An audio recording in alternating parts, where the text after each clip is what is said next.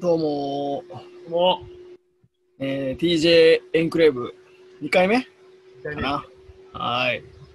えーっと、結構実は遅い時間に撮ってるんですけど、まあなんかちょっとこう遅い時間のテンションはそれはそれでいいなと思いながら、変なテンションになってる。お酒飲んでないけど、なんかちょっとこう気分高揚してるみたいなね。そうですね。うん。そう。まあ今日のテーマは、まあなんかちょっとこうね、日頃、あの仕事を、まあね、T と J は一緒にしてることが多いんですけど、まあその中での、まあ、気づきとか学びとか、なんかそんな話をできたらいいかなと、えー思ってます。ね。ね。で、なんか今、あの T と J が一緒に仕事をしてる話で言うと、まあ2人とも、あのーまあ大きな企業の、えーっと、新規事業をやる部署にいて、で、今ちょっとこの、まあ、部署の、えーいわゆるビジョンとミッション、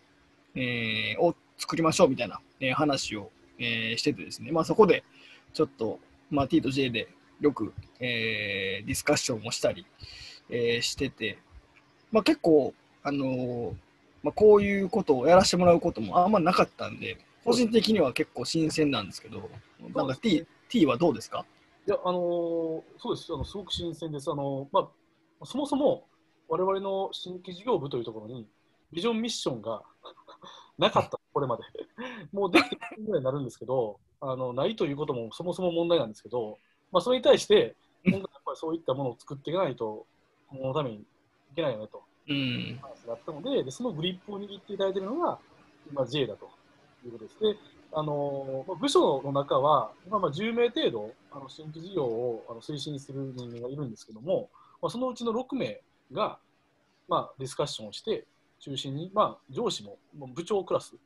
の方ですとか、マネージャークラスの方を巻き込んで、えっと、やっ我々は出るよね。グリップを握っていると。うん。なんか、ね、年齢構成でいうと、多分その、まあ、部長ポジションが多分50ちょっとかな。で、えっと、まあ、いわゆる、なんていうかな、マネージャーのクラスが、まあ、40代が2人いて、で、えっと、30代が、まあ、T と J と、えーあともう1人いてっていう、まあ、そういう年齢構成になってるっていう感じですね。いやもう本当にそうそうですね、そういう意味では、あの我々中堅どころがにグリップをこう握らせてもらってるっていう状態は、すごく新鮮で、逆逆にも難しいんですけどね、難しいね。うでまたん。個人的にはすごく難しい、むしろ一番難しいことを まあやってるんじゃないかなと。結構難しいよね。本当に。はい、ないんでね、あのビジョンミッションから今、あなた作成してくださいって多分言われて、え？って多分なると思うんですよ。そうね。どうやどうやったらいいのかなっていう、多分なると思うんですけど、まあ、そこを使っているという状態ですね。うん。で、そこで、まあ、今の、まあ、学びなんですけど、まあ、今回持ちか持ち帰っていただきたい学びっていうところは、まあ、一つもちろんあるんですけどね、あのその前に、ほう具体的にどういうことを今うんやっているのかうん。というところですよね。そうね。を作う成しん。て、そうそう。なんかまあやってることって、あれですよね。あのまあよくあるそのビジョンとミッション、まあそもそも、えーっと、どんな社会というか、どんな世界を実現したいのか。で、えーそれに向かって、あの、まあ私たちの会社、私たちの部部署が果たすべき役割、果たすべき使命って何でしょうっていうのを、まあ逆算的に、えー描いていくっていう作業をやっぱしてるんですよね。でしてるんですけど、まあ、さっき言ったみたいに、やっぱ年齢構成も違うし、まあ、やっぱキャリアっていう意味で見ても、あのこれまで見てる世界、聞いてる世界、えー触れてきた人々がやっぱり違うので、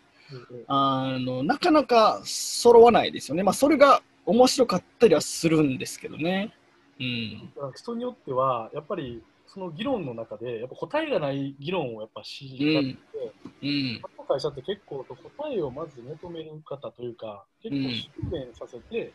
うん。訳して、まとめて、整理してっていうのがすごい得意な方がうん。たくさんいるんで、うん。なかなかやっぱ馴染んでこないっていうのはすごくあるのかなと。まあ、それは私自身もそうなんですけど、やっぱりなかなかあのそういうところが難しいっていう中で、あの、J さんはですね、すごいこうグリップを握ってやっていただいてるんですよ。で、あの、もちろん、そうですね、あの、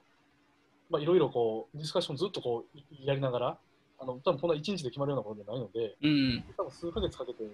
あの、策定しにかかろうとしているところなんですけど、うん。思う最近の課題、あの、ビジョンミッションをこう考えて、議論をし始めてから、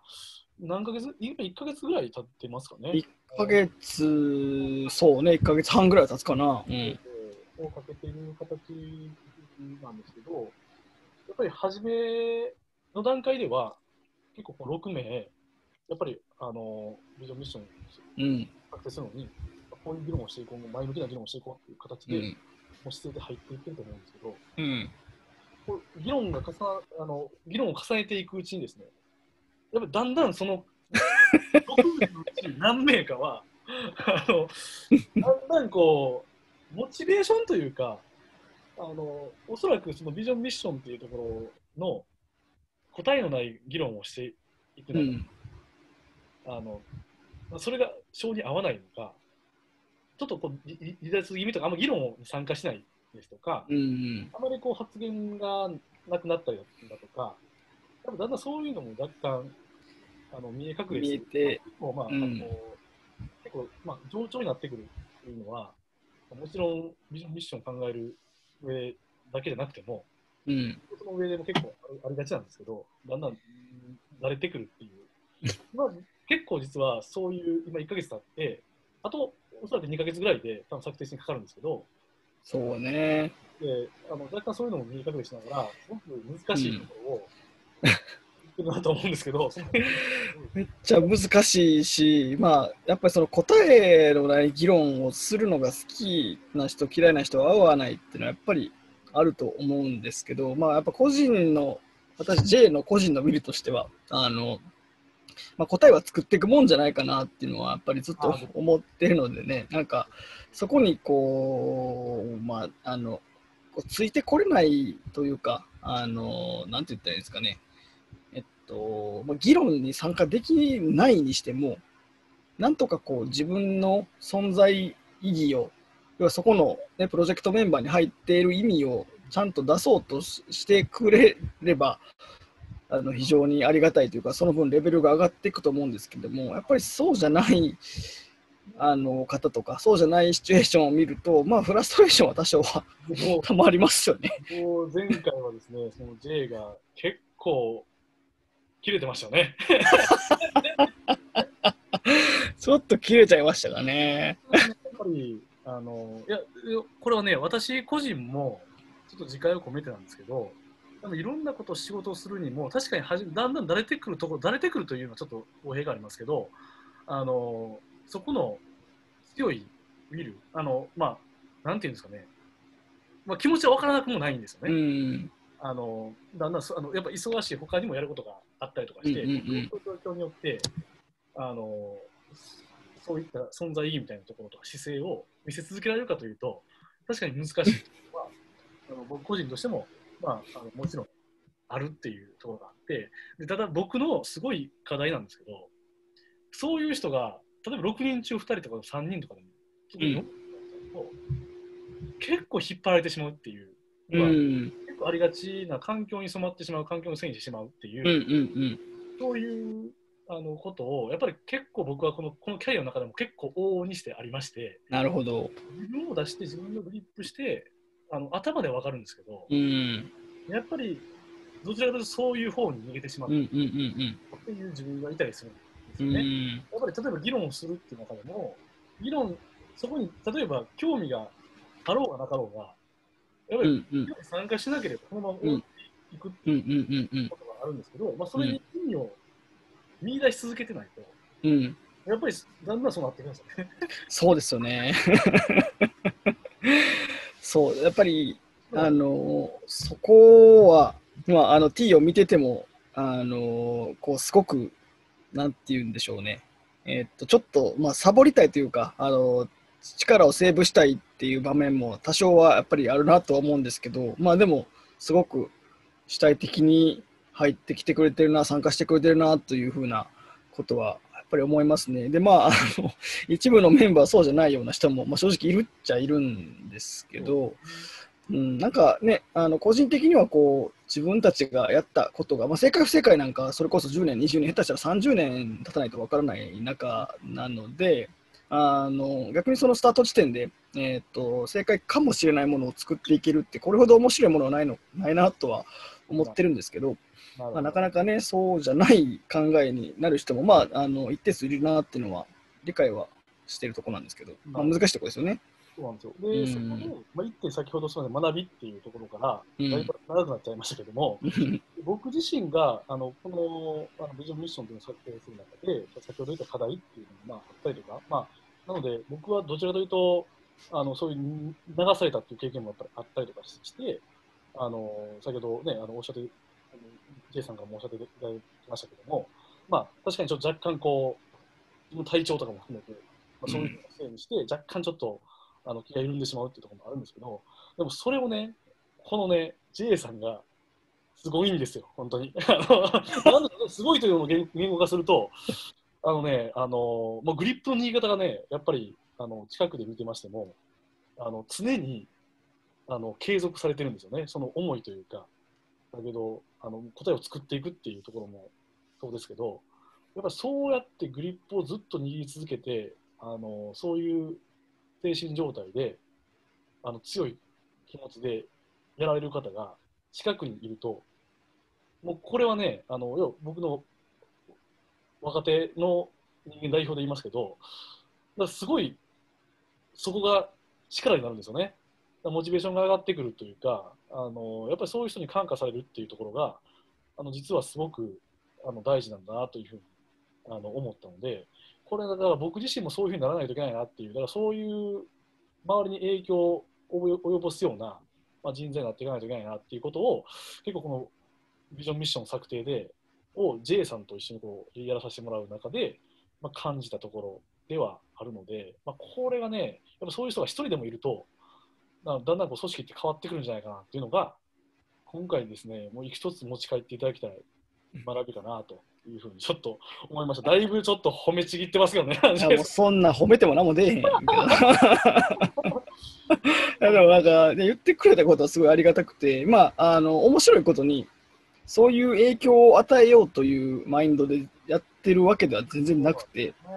あのまあ、自分の、うんまあ、役割というか、えー、っとまあ、さっき話をしたみたいに、あのもしかしたら今やってる取り組みが将来を作っていくかもしれない将来の答えになってるかもしれないっていう面白さに駆られて、えー、やっててただまあやるからにはもちろん手は抜かずにやってるんですけどまあなんかそれがその姿勢があの、ね、仮にいい影響を与えてるんだったらそれはあのこれほど嬉しいことはないなという感じですね。やっぱりそこもすごくポイントですよね。うんだから結構会社の中でも、やっぱりこう、普通評価されたいとか、評価されるためにどうやるかみたいな、うんうん、結構多いと思うんですよ。うん、やっぱりあのそれっておそらくマズロー的に承認欲求だと思うんですけど、うんうん、それも前回第1回目でも議論になりましたけど、うん、あのやっぱそう承認欲求じゃなくて自己実現、自己超越の領域、うん。うんうん、だからこそ、そういったあの影響力を与えることができるっていうのが、まあ、特にポイントでもああ、まあ、もしかしたらそうなのかもしれないですね。あの、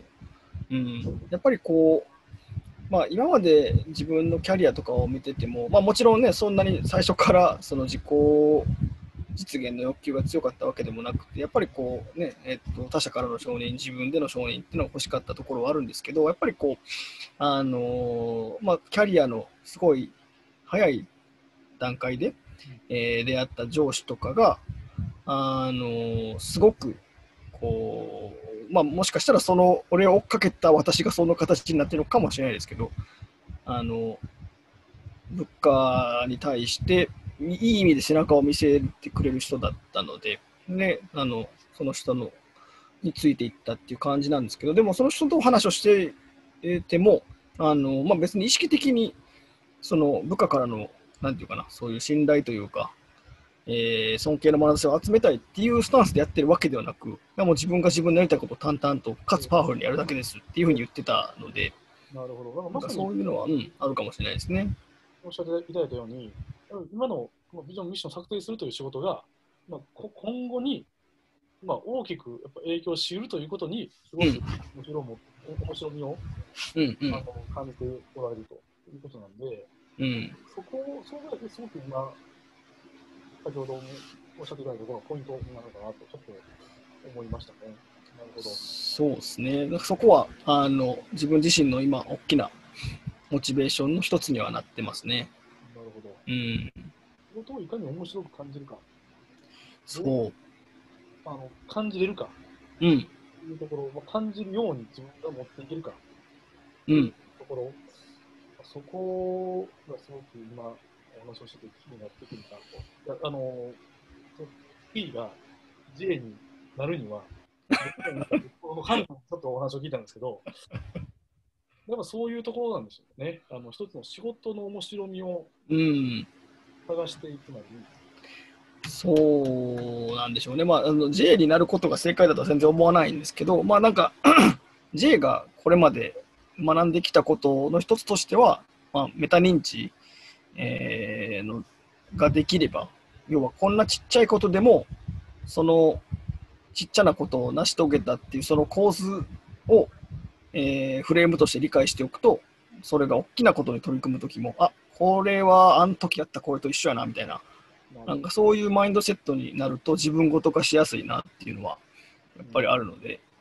なんかそれはあの私の当時の上司から学んだことでもありますね。うん。こんにちは。まあ、一つの、まあ、成功体験みたいなものを、うん。だけでもいいので、そうですね。で、メタ認知化をして、うん。抽象化して、うん。で、また、いろいろ再現するのを出していく。うん。なるほど。こういう、これちょっと、あの、一つの議論のテーマの中で、ちょっと学びが一個ではなかった気がするんですけど、確かに。最後最後ね、ちょっともう一つ出てきちゃいましたけど、えっと、今日の学びを振り返ると、T さんの学びが、一つは、あの、やはり一人でも、まあ、そういったあの強いあの思いを持つというあの人がいれば、あの周りの組織はやはり一人でも影響を与え、一人でも二人でも影響を与えうるので、まあ、変わっていくんじゃないかという学びが一つと、そもそもそういうあの人、そういう強い意志を持つ人というものは、まあ、あのいろんな小さなこう成功体験みたいなものをあのメタ認知化して、でフレームワーク化して、でそれを再現できるっていうところまであの落とし込むと。その2つかなと。なるほど。なるほど。なんか、あの、夜のテンションで話すと、あの、気分が高揚した感じで話ができましたね、今日はね。その2つをうん、その15分程度ですね、20分ぐらいで、そうですね。ははい、生の声にね、まさに、うん。まあ、まさにやっている仕事の中からそう。の学び、うん、そうですね。まあ、またこんな学びってね、多分あの、えーアンテナを高く張れば張るほど、あの敏感になればなるほど、そこら中に転がってると思うので、あのまあね、こういうあの DJ エンクレーブがあるからというわけではないですが、これから T も J も、ちょっとそこはもう過敏すぎるぐらい敏感にねあの学びを拾っていって、また皆さんにあのシェアできたらなと思います。はい。はい。では、次回、えーはい、次回また新しい学びをはい楽しみにしててください。はい。では、今日はこの辺でありがとうございました。